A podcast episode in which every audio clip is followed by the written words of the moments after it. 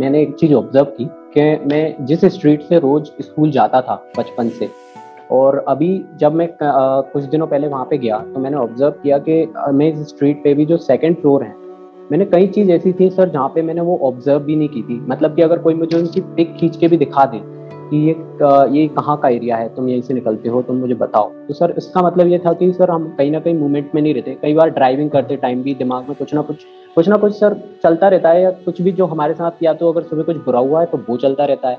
या फिर कभी कुछ अच्छा हो गया तो सर वो भी चलता रहता है। इसी वजह से सर मुझे लगता है कि कई बार हम मूवमेंट में अवेयर नहीं हो पाते या फिर मूवमेंट में हमारा फोकस मिसिंग रहता है। तो सर, जो फोकस वहाँ पीछे स्टक हो गया है, उस फोकस को कैसे अनफोकस करें वहाँ से? ताकि हम अपनी जो प्रेजेंट सिचुएशन है या जो आने वाली सिचुएशन है उसमें लगा सकें।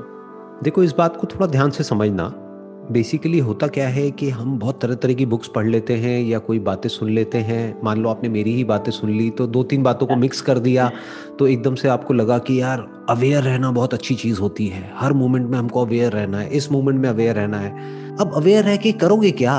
That is a big question इसको साइकोलॉजी की फ़ील्ड में बोला जाता है सिलेक्टिव अटेंशन मतलब क्या? कि कुछ चीज़ें हैं जिसको आप चूज़ करते हो जहाँ पर आपकी अटेंशन रहती है। और बहुत सारी ऐसी जगह होती है जहाँ पर अटेंशन नहीं रहती है। जी सर। तो आप जो मर्ज़ी कर लो जो भी कुछ हो रहा है इस यूनिवर्स में सब कुछ की तरफ़ तो आप अवेयर कभी भी नहीं हो सकते और कोई भी अवेयर नहीं हो सकता। इट्स नॉट पॉसिबल और उसका करोगे भी क्या? जैसे आप एक रास्ते से जा रहे हो अगर वो घर दिख भी जाए आपको ऐसी बहुत सारी चीज़ें जो अभी दिख रही है क्योंकि आप उस तरफ़ ध्यान दे रहे हो। अगर वो पास में दिख भी जाती तो उससे हो क्या जाता? इसको बोलते हैं selective blindness and selective attention यानी कि चूज़ करो कि मुझे कहाँ अटेंशन मतलब ध्यान कहाँ ध्यान देना है और कहाँ ध्यान नहीं देना है। दोनों ही इंपॉर्टेंट है। ये मत समझो कि मुझे हर वक्त हर जगह ध्यान देना है। क्यों देना है? बहुत जगह पे ध्यान देने की ज़रूरत ही नहीं है तो वहाँ मत दो। आपके पास में लिमिटेड टाइम है। उसी टाइम के अंदर आप अटेंशन दे सकते हो। एक दिन में मान लो कि आपके पास में 10 से 12 घंटे हैं तो उसी में अटेंशन दे सकते हो और उसमें भी हर चीज़ पे अटेंशन नहीं दे सकते जो भी कुछ इस दुनिया में हो रहा है। तो चूज़ करो कि मुझे कहाँ अपना टाइम देना है कहाँ अटेंशन देनी है और कहाँ नहीं देना है।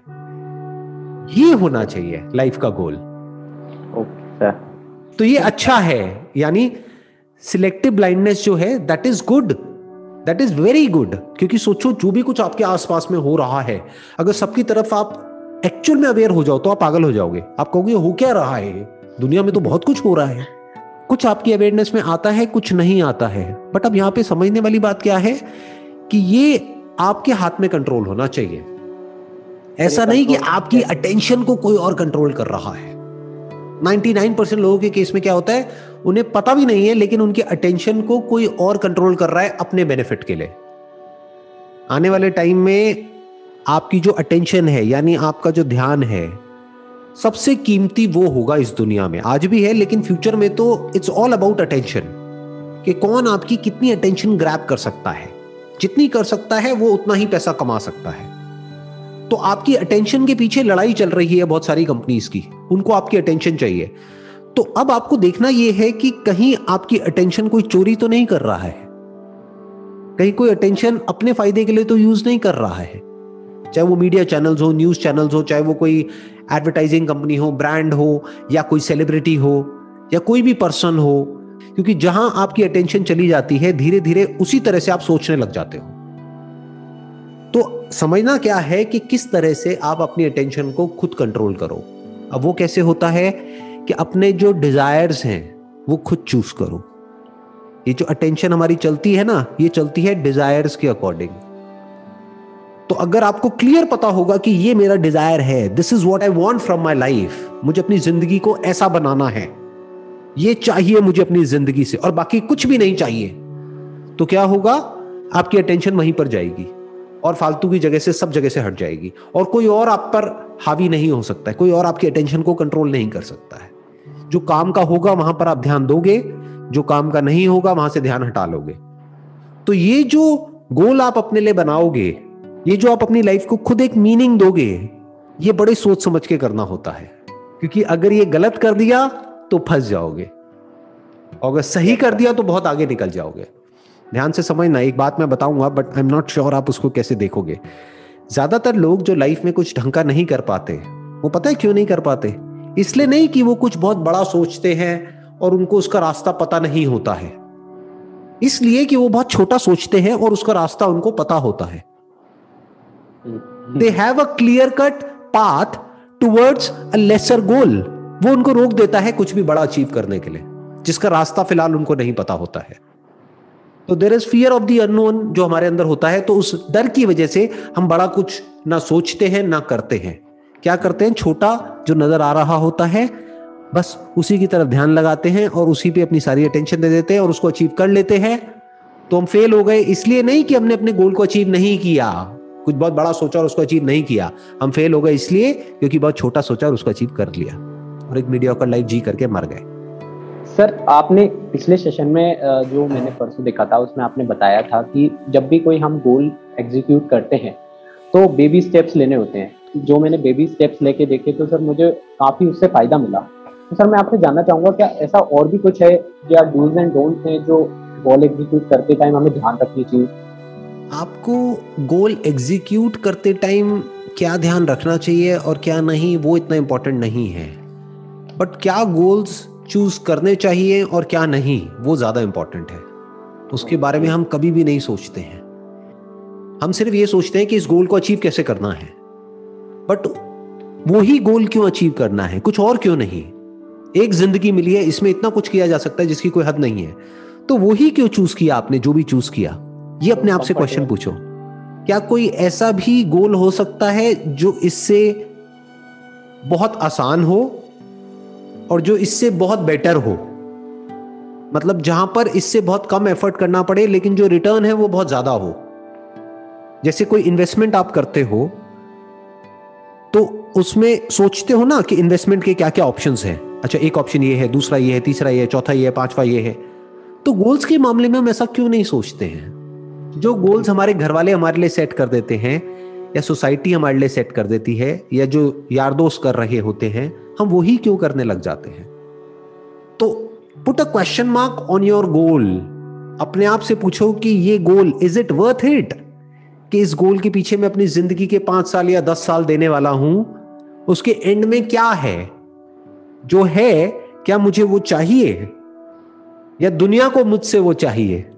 तो इस तरह से अपने आप से पूछना होता है। तो हो सकता है आपके जो गोल हैं वो ही चेंज हो जाएँगे।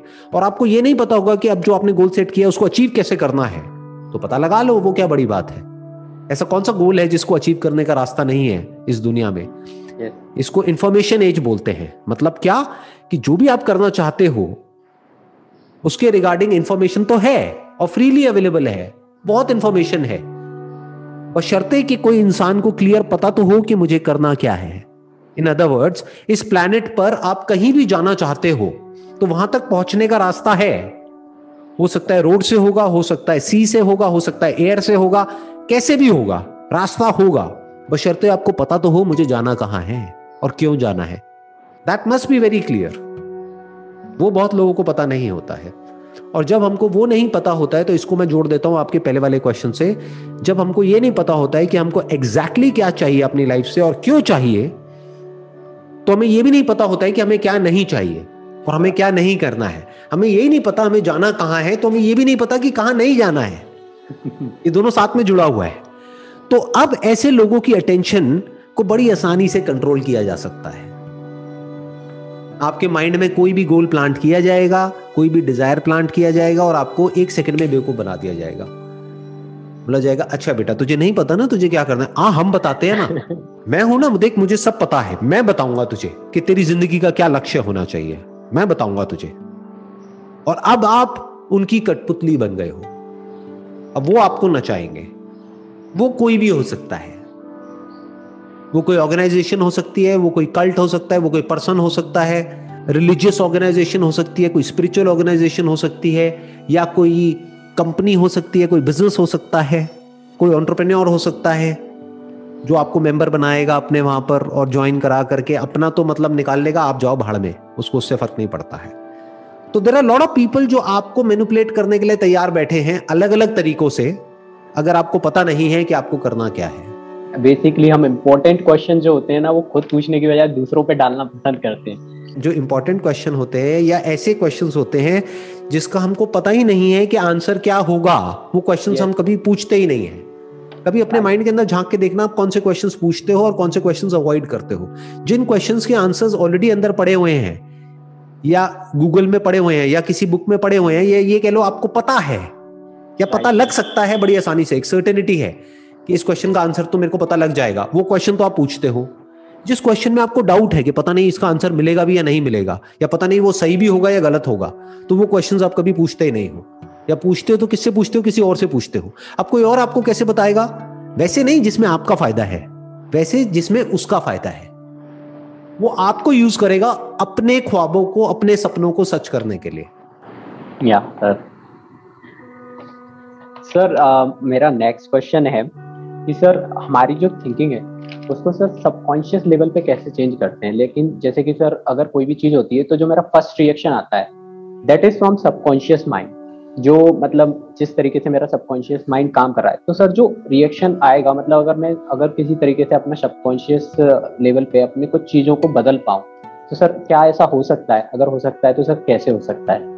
देखो हो तो सब कुछ सकता है बट अगेन मैं वही कहूँगा ना व्हाट इज़ सबकॉन्शियस सबकॉन्शियस मतलब क्या? कि डीप विद इन आपके अंदर बहुत कुछ ऐसा पड़ा हुआ है कुछ ऐसी हैबिट्स हैं कुछ ऐसे बिहेवियर्स हैं जिसके बारे में आपको पता ही नहीं है लेकिन है। तो अब उसको कैसे बदला जाए? बदला जा सकता है कोई बड़ी बात नहीं है बट द क्वेश्चन इज़ उसको बदल के करोगे क्या? ये ना करके वो कर लोगे कुछ और कर लोगे उससे फ़र्क क्या पड़ने वाला है? पहले पता तो होना चाहिए कि करना क्या है। घूम फिर के हम फिर वहीं आ गए राइट अगर वो पता है तो फिर सब कुछ सही है फिर आपका सबकॉन्शियस भी आपका साथ देगा।